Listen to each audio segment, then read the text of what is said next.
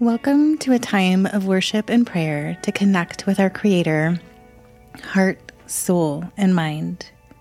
In Matthew 22, the Sadducees asked Jesus what the greatest commandment is.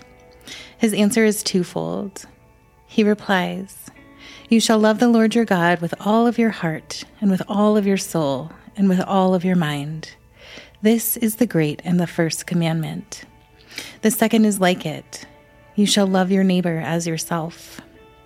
So, friends, this time is time set apart for us to worship and pray not only with our minds, but with our hearts and our souls, so that we can be transformed from the inside out and love our neighbors as ourselves. My hope with these weekly meditations is, to give us space to reflect on what we heard in the sermon.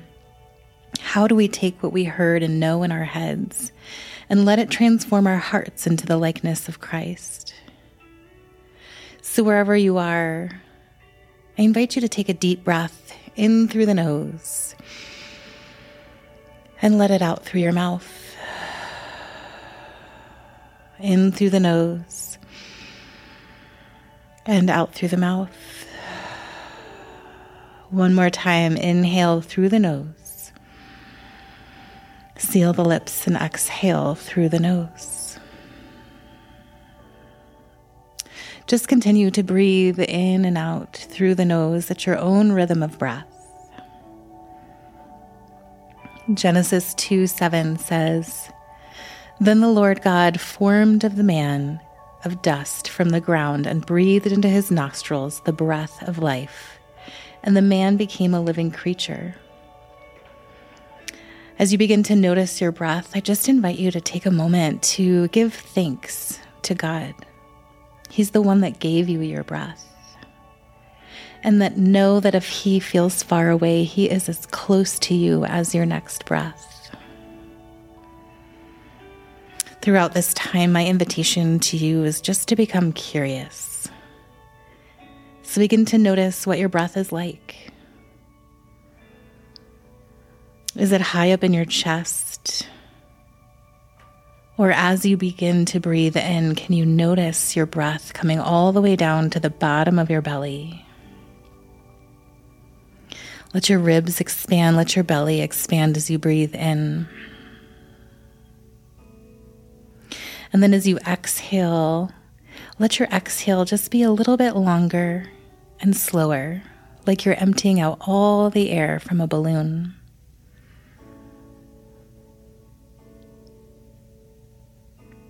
If you're seated in a chair, I invite you to plant your feet firmly on the ground and sit up nice and tall.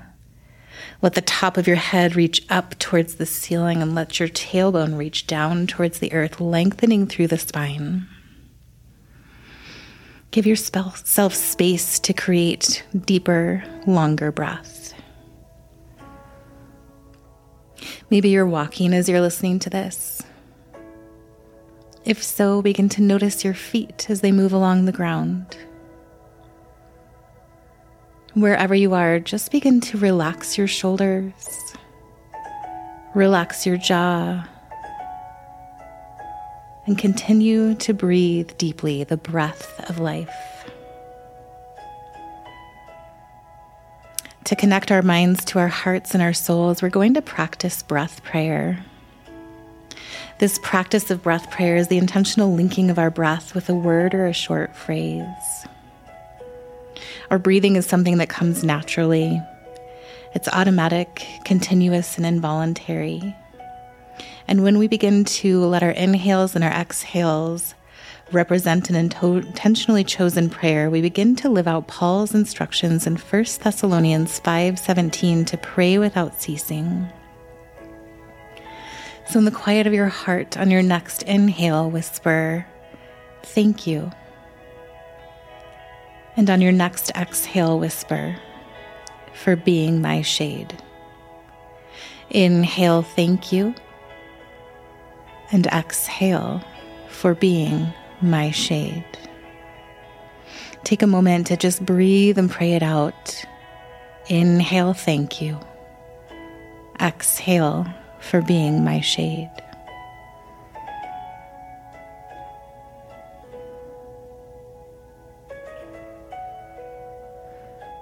This week is week two in our sermon series on the Psalms of the Ascent. Psalm 120 through 135 are psalms that the Jewish people would sing as a way to prepare their hearts to be in the presence of God with God's people. The question that Aaron invites us to wrestle with throughout this whole series is how do I prepare myself to go to church on Sunday? Did I get myself ready for what God has for me so that I can do my part for His purpose in my life? Our scripture this week is Psalm 121.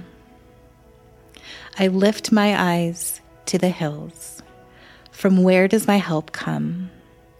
My help comes from the Lord who made heaven and earth. He will not let your foot be moved. He who keeps you will not slumber. Behold, he who keeps Israel will neither slumber nor sleep. The Lord is your keeper. The Lord is your shade on your right hand. The sun shall not strike you by day, nor the moon by night. The Lord will keep you from all evil. He will keep your life. The Lord will keep your going out and your coming in from this time forth and forevermore. Aaron focused on three lessons we can take away from this psalm, but I'm going to focus on lesson two. The Lord is our shade at our right hand. Let's take a moment to go back to the photos that Aaron shared on stage. For a moment, just place yourself in the middle of one of those photos. Maybe close your eyes and just begin to imagine the scene in your mind. You're surrounded by rocks, rocks for miles. It's hot, it's dry. What does it feel like in your body to be in this environment? What does it look like? What sounds can you hear? Maybe you hear the crunching of the rocks under your feet as you walk. Maybe you begin to get hot and start to sweat.